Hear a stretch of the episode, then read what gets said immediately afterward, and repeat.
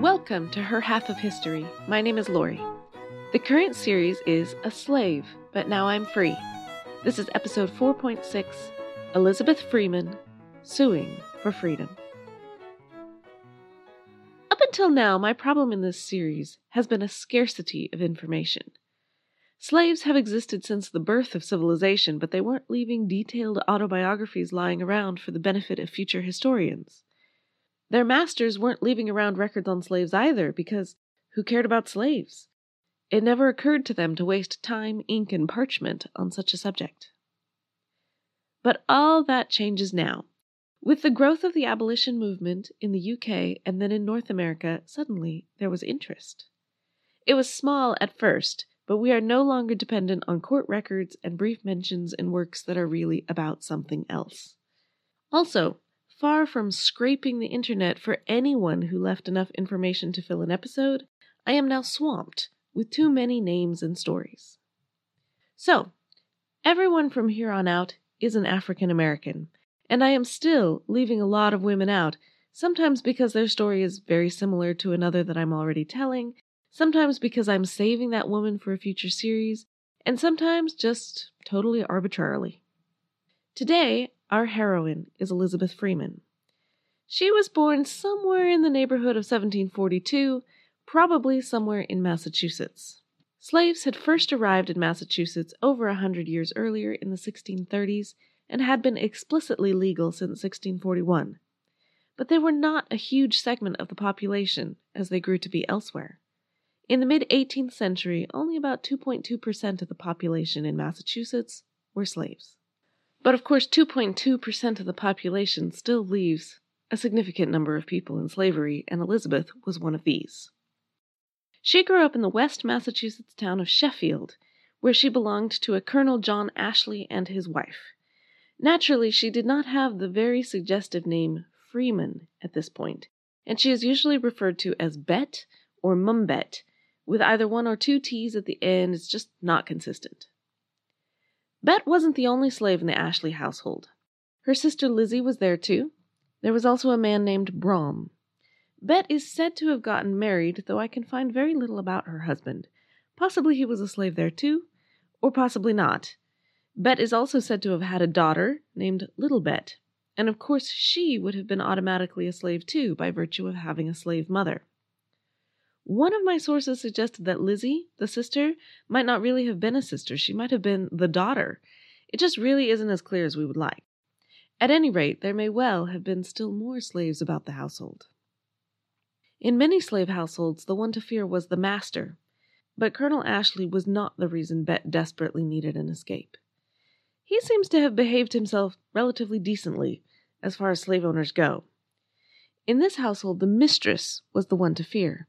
Mrs. Ashley had a violent temper, and in Bet's words, never overlooked anybody's wrongdoing but her own.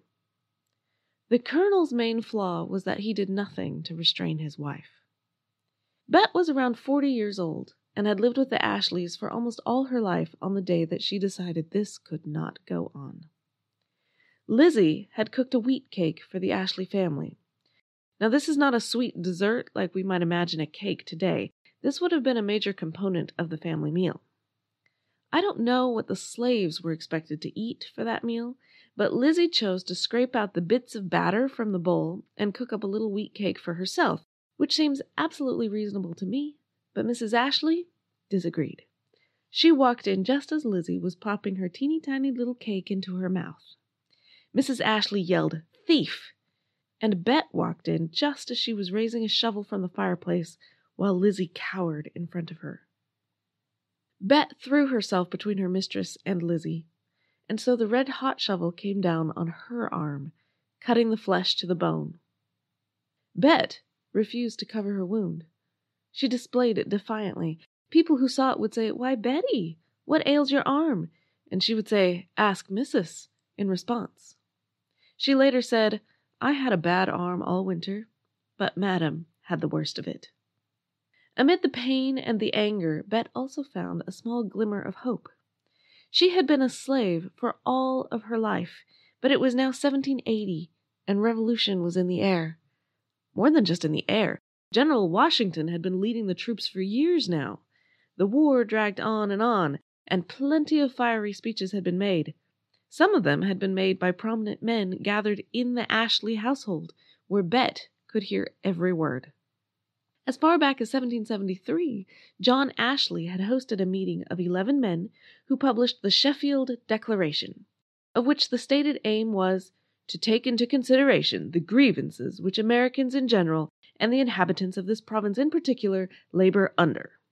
The Sheffield Declaration resolved that mankind in a state of nature are equal, free, and independent of each other, and have a right to the undisturbed enjoyment of their lives, their liberty, and property.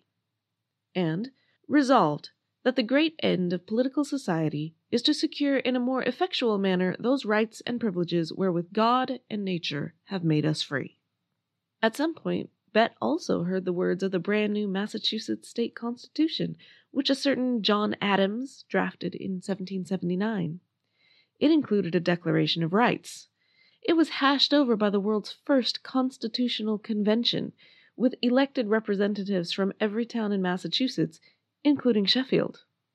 It was ratified by them on June 15, 1780, and is arguably the world's oldest still functioning constitution. Among other things, the Adams Constitution said, All men are born free and equal, and have certain natural, essential, and unalienable rights, among which may be reckoned the right of enjoying and defending their lives and liberties. Bet, hearing this, made the very logical leap that so many of these men failed to make. She decided those words applied to her, despite the fact that she was black and female and had not been born free or equal to her owners. Bet went to see Thomas Sedgwick, an attorney in town. She told him she wanted to be free, and those words in the Constitution said she ought to be free. Naturally, she had no money to pay. Sedgwick took her case anyway. He was something of an abolitionist.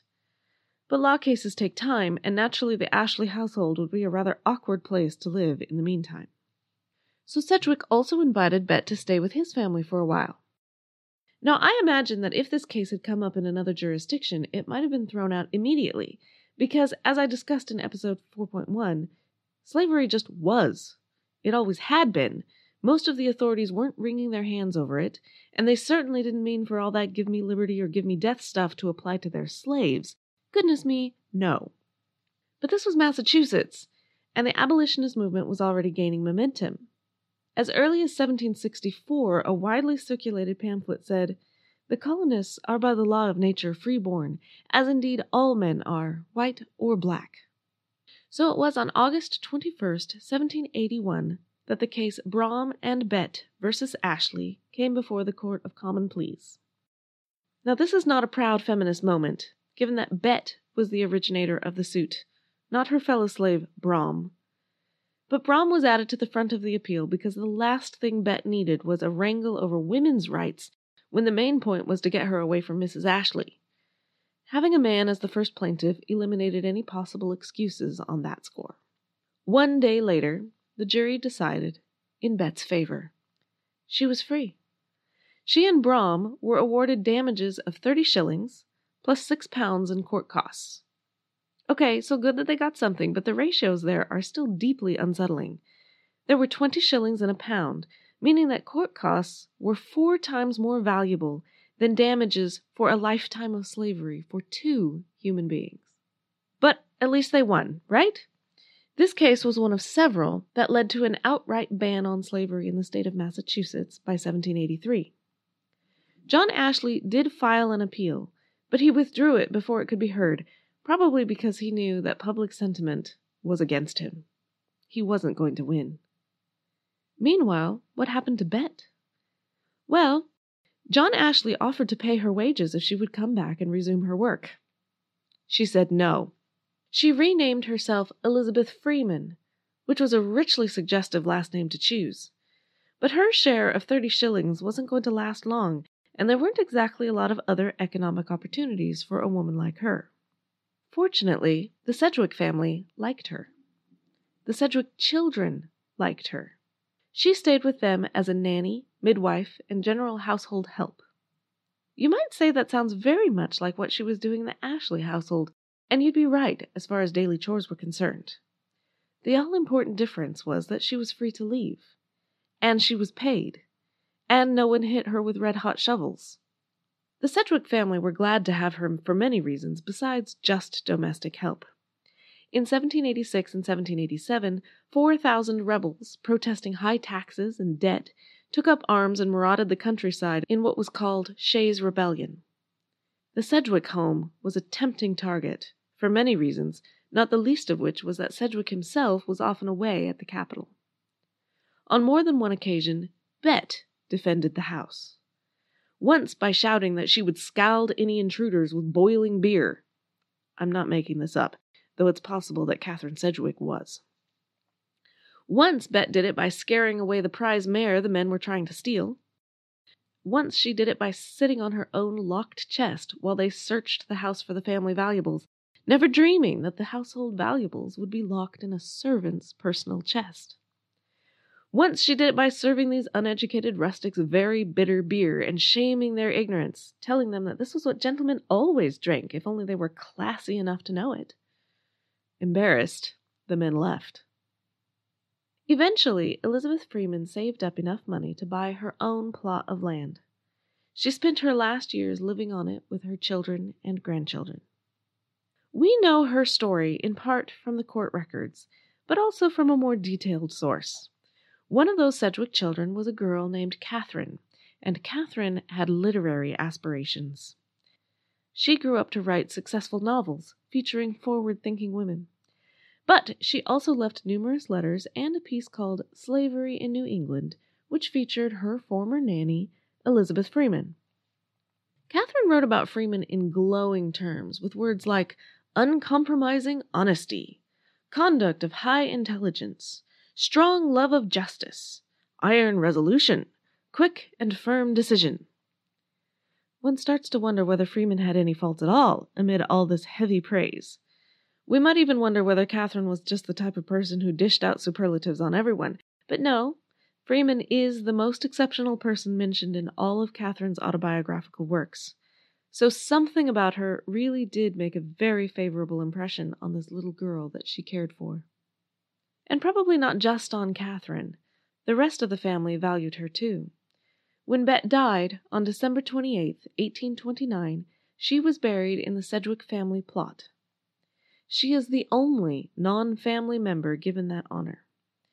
The tombstone they erected said, Elizabeth Freeman, known by the name of Mum Bet, died December 28, 1829. Her supposed age was 85 years. She was born a slave and remained a slave for nearly 30 years. She could neither read nor write, yet in her own sphere she had no superior or equal. She neither wasted time nor property. She never violated a trust, nor failed to perform a duty.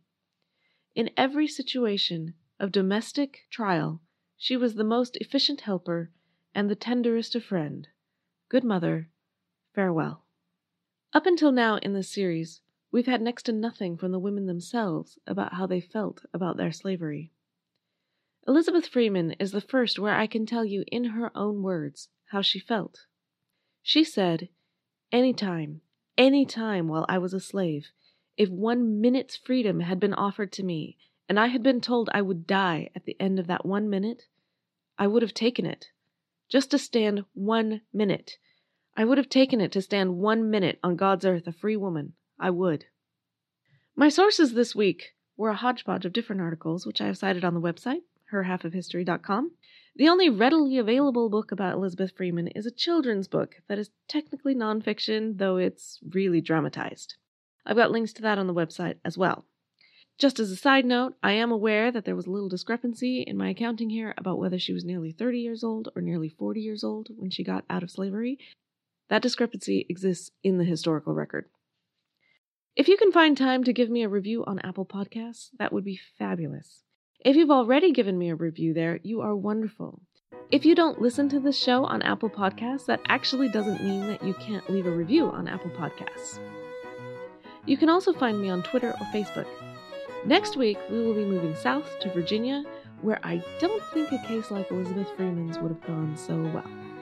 Fortunately, next week's heroine had some other advantages. I hope you listen in for it. Thanks.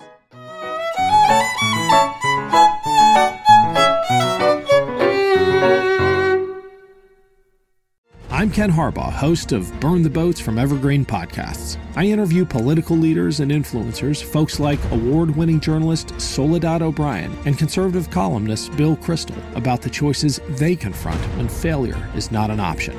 I won't agree with everyone I talk to, but I respect anyone who believes in something enough to risk everything for it. Because history belongs to those willing to burn the boats. Episodes are out every other week wherever you get your podcasts. Hello. We have this superb podcast called We Didn't Start the Fire, the only podcast started by Billy Joel. It is the most original, fascinating, and random way to learn the story of the 20th century. Oh, pretty darned random. And we're joined by some pretty incredible guests. I only wrote stuff that I wanted to hear. If it turned out to be a hit, it was pure dumb luck. With me, Katie Puckrick. And me, Tom Fordyce. This is We Didn't Start the Fire, the only podcast started by me, Billy Joel.